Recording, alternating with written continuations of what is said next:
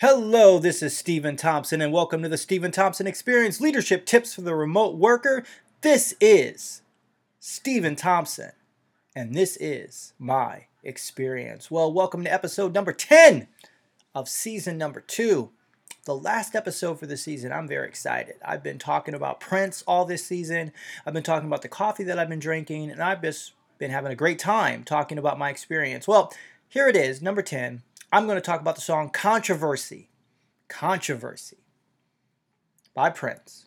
But first, what have I been drinking this week? Well, almond milk lattes from Alana's. Incredible. Love it. Love the almond milk latte from Alana's. And also, I'm enjoying my Trader Joe's French vanilla coffee. And I'm drinking it out of my favorite Harley Quinn coffee tumbler. Along with that, I'm working on National Novel Writing Month. I am at my word count for the month. I love doing NaNoWriMo. This is my third NaNoWriMo, 50,000 words, a novel in the month of November. Did a virtual write in the other day. It is fun to be able to do these sorts of things. I really enjoy it, so I enjoy doing this podcast. But here we go Controversy.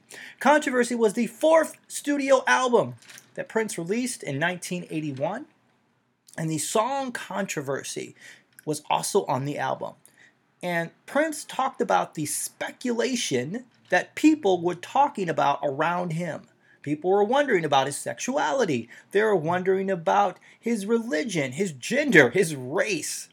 And he was just curious. Why are these people just so interested in all of these things about me when I'm just a musician? At one point in the song, which is very interesting, Prince just starts reciting the Lord's Prayer. And people said that was blasphemous for him to even recite the Lord's Prayer in a pop song. It also shows you just Prince's talent and ability to be able to incorporate the Lord's Prayer into a song. But one of the things that I see is there a delineation between your talent and your skills and your ability and your purpose and what other people think about you. And that will come crashing into each other in your workplace and as a leader where there will be times where you will need to take a stand on things that are controversial, difficult. And what are you going to do? Well, you always want to point people back to your talents, your skills, and your abilities. For Prince, he was a great musician. But there's something about taking a controversial stand in the workplace and also having the skills and the credibility to back up that stance. And that's a little bit what I want to talk about in the book, The Originals, they discuss this. When and when not to take a stand you know in your workplace and in your leadership. And one of the big points the author of the book makes is that when you take a stand if you have credibility if you've earned it and you've worked for it then you can get more distance out of the stand you take. Now you always should i believe stand up for things that are wrong. So we never let things go but there are times in a workplace when you can take a stand over a topic and you will get listened to, but you're always probably going to find opposition to the stands that you take. Let's go back in history. Let's look at 1968. 1968 was a turbulent time in the United States. The 1968 Olympics. Let's go back. 200 meter relay race. Tommie Smith won the gold medal from the United States. John Carlos won the bronze medal. He was also from the United States. And Peter Norman won the silver, silver medal. Peter Norman was from Australia. What you may or may not know is that this Olympic race was immortalized in a picture where you see Tommie Smith and John Carlos with their fists in the air. Black Power salute. And what we also know about that is that this was intentional. And it also had a point to it. So, all of the people, John Carlos, Peter Norman, and Tommie Smith, they all had human rights badges on them. And they did it for a reason. So they wanted to bring attention to human rights abuses that were occurring in the world. What we don't see in the picture is that Tommie Smith and John Carlos were shoeless during this. And they were shoeless because they wanted to draw attention to poverty that was happening in the country. and they had a necklace on, and that necklace that Peter Norman was wearing, the necklace was talking about pride and unity with people who were impoverished in his nation of Australia. And John Carlos' tracksuit was unzipped. And it was unzipped because he wanted to show solidarity for blue collar workers. And then Tommie Smith also wanted to bring light to the fact that we needed to have people to have access to good housing and kids going to great colleges. But also, what also brought that more credibility is that Tommie Smith won the gold medal. So he had the skills. He won the 200 meters. He won. He got to stand up on a pedestal.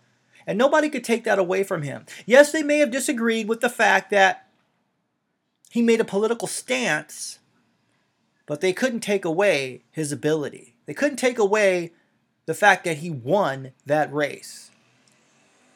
Go further back into American history, 1700s. Thomas Paine. Thomas Paine is famous for Common Sense. Common Sense was a pamphlet that discussed why the United States, at the time, it wasn't the United States, why the 13 colonies should separate from Britain. But also, Thomas Paine was a abolitionist. Thomas Paine did not believe in slavery. Now, some people attribute to him a paper written in 1775 called African Slavery in America and talked about the abolitionist abolition of slavery. He did not write that, but he was friends with people who did write that, and he supported it. Benjamin Franklin, who sits on the $100 bill today, one of the most famous people in the time of American independence who never became president. We all know who Benjamin Franklin was. We all remember as children seeing the picture of Benjamin Franklin flying the kite and getting struck by lightning. But also, Benjamin Franklin also was an abolitionist. After 1785, Franklin was elected president to an anti slavery society in Pennsylvania. And in 1790, Benjamin Franklin went to Congress and petitioned the United States Congress to ban slavery. Controversy. Benjamin Franklin took a stand against slavery. Let's fast forward to 1965. Miles Davis, a jazz trumpeter, was doing a concert at the Lincoln Center. And it was a fundraiser for registration drives of African American voters in Louisiana and Mississippi. And at the time, Miles waived his fee. Miles Davis is one of the top musicians in the country at the time he waived the fee. And his bandmates were very upset with him. They were like, We're not playing for free. But since Miles Davis was Miles Davis,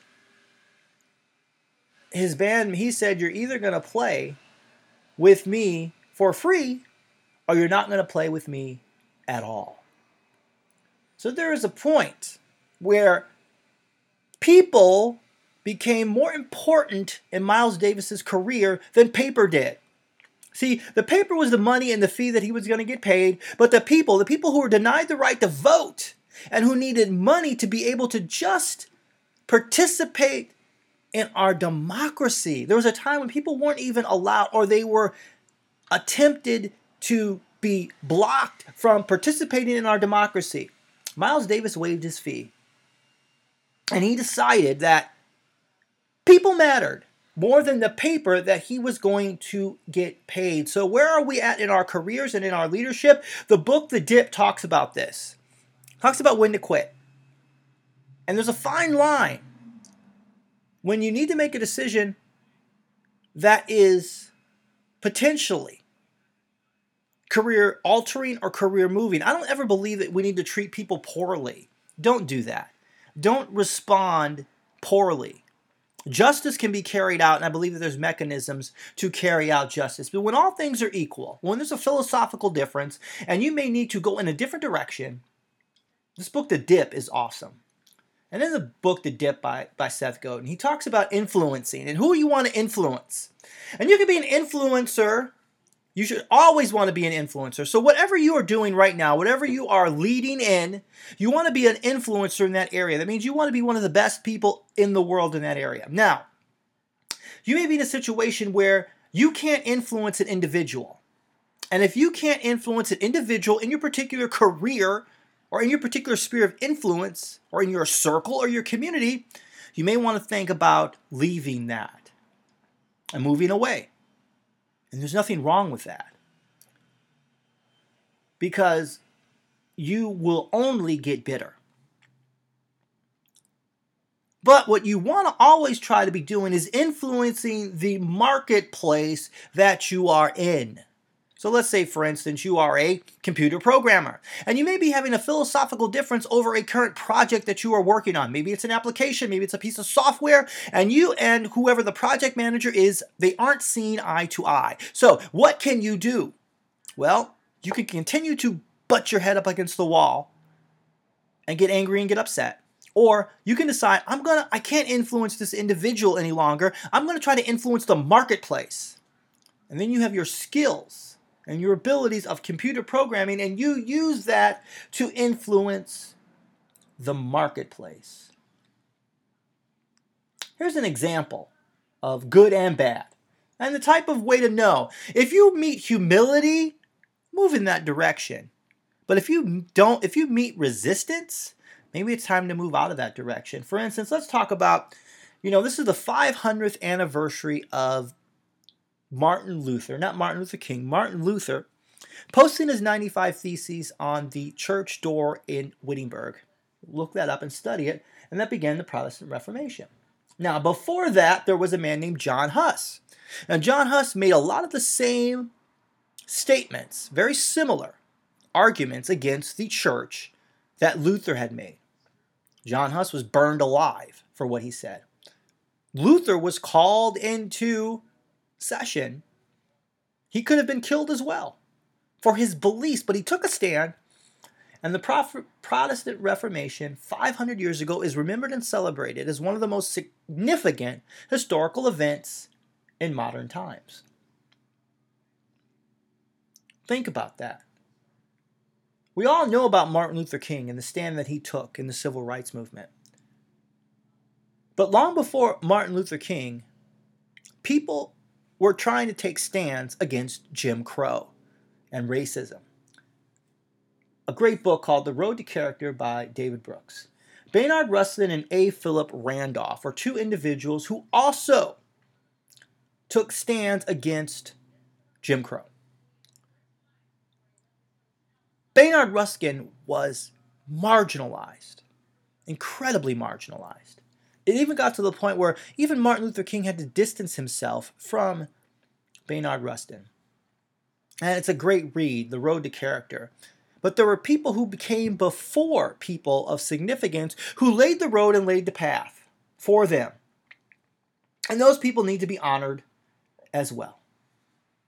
But when you're met with humility, when people meet you with humility. It's different. I heard a great story on NPR this morning at Cal State Long Beach. There was a science class, it was chemistry for non science majors, and they were doing a study of lead in the water fountains. And they found that there were high amounts of lead. Now remember, this is a class for non science majors and the university shut down the water fountains. And that was amazing. Non science majors come to the university president with their findings. Remember, they're not even science majors. And the university meets with humility. They're like, look at these findings, look at these studies.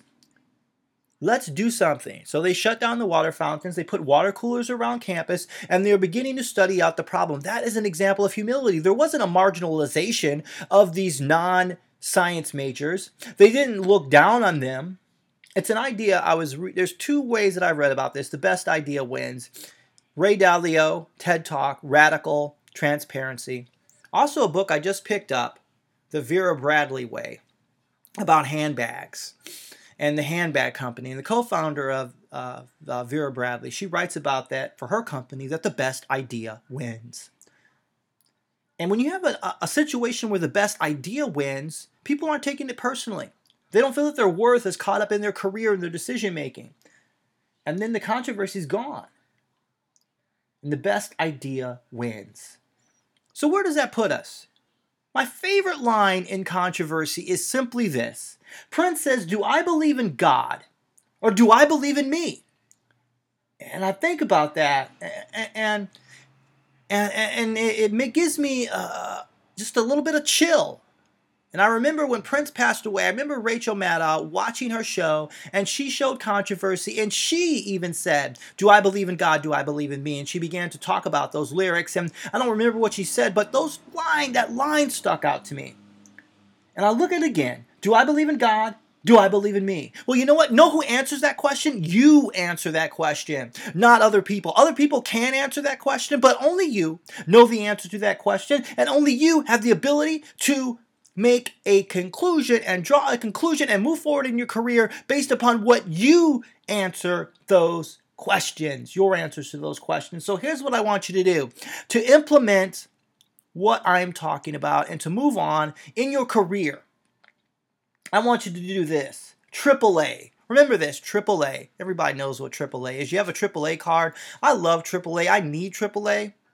I love the magazine. But AAA we know is the automobile services. You can get discounts on hotels, you can get amusement park tickets, discount movie tickets, but when you really need AAA, when your car breaks down on the freeway, AAA is going to come and help you.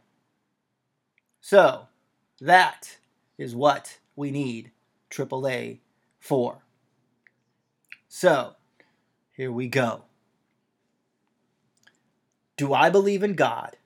Do I believe in me? AAA. Number one, inventory your skills. And the first thing you want to do is you want to accept them. These are my skills, these are my talents, these are my abilities, and I have them. You see, like Miles Davis. They could be upset with Miles Davis for waiving his fee, but they couldn't play the trumpet better than Miles Davis. He had those skills. And nobody can take those skills away from you. And when you're at your job and you want to take a stand, remember, nobody can take the skills away from you that you have earned. The degrees you have, the time you spent in accumulating certain skills, nobody can take those from you. Second, be aware. Be aware of your skills. Who are you? What have you learned? What did you do? The degrees you earned, the talent that you have, they are transferable across industries and across careers. If you know how to program and you know how to code, you can work for any company that you want that has coding in it. And you can work for yourself. If you are an educator, you can work for anybody that has students. You just need a child to be an educator in front of you or even an adult. You don't need someone to knight you as an educator. You went to college, you got your degree, you've got your credentials. That no one can take away from you. And the final thing you need to do is you need to appreciate them. You need to appreciate the skills and abilities that you have that you've earned that have put you in the place that you are in in your career today because you have them. And as Prince said, do I believe in God or do I believe in me? See, people can talk about you, they can think about you, they can make opinions about you, but they can't take away what you have. You see, people could talk about Prince's gender, people could talk about Prince's religion or his race or his sexuality, but they couldn't play the guitar like him, or they couldn't play the piano like him, or they couldn't make Purple Rain. That is what he did even though he is dead today, we still can listen to Purple Rain. We can still listen to Controversy. We can still listen to Baby I'm a Star. We can still listen to Delirious. We can still listen to 1999. We can still listen to Little Red Corvette because those were birthed out of his skills, not his opinions, and not out of your opinion or anybody's opinion. So, your skills and abilities are never going to be birthed out of somebody else's opinion of you. So, what does somebody's opinion of you mean? What value does it add? Nothing. Absolutely nothing. Somebody's opinion of you is not going to make you better at what your career is. You are not going to get better skills because somebody says something about you. You get better because you practice and you work every day. And when there are things that are controversial, stands that you need to take, when people are being treated poorly, take that stand and know that nobody can take away what you've earned. So take that stand. I don't know what that stand looks like. It's going to look like something different to everybody. But in the time when you have to take a stand, take it, make it. People can decide how much they want to pay you but they can't determine your worth. T.D. TD Jakes said that. And as I leave you, season two, the Steven Thompson Experience Leadership Tips for the Remote Worker, go back to our very first episode this year, Baby, I'm a Star. Might not know it now, but baby, I'm a star. Say that to yourself each and every day. You are a star. You have skills, you have talents, you have abilities, and in the workplace, use them. Make a difference each and every day in what you do. Make a difference try to make a difference. And if you fail, you do. But show up each and every day committed to being the best version of you that you can be, using the talent, skills, and abilities that you were born with, that were endowed upon you by the creator of the universe. If you believe in that, or even if you don't, you still have talent, skills, and abilities. Use them to make the world a better place. This is Steven Thompson, and this is my experience.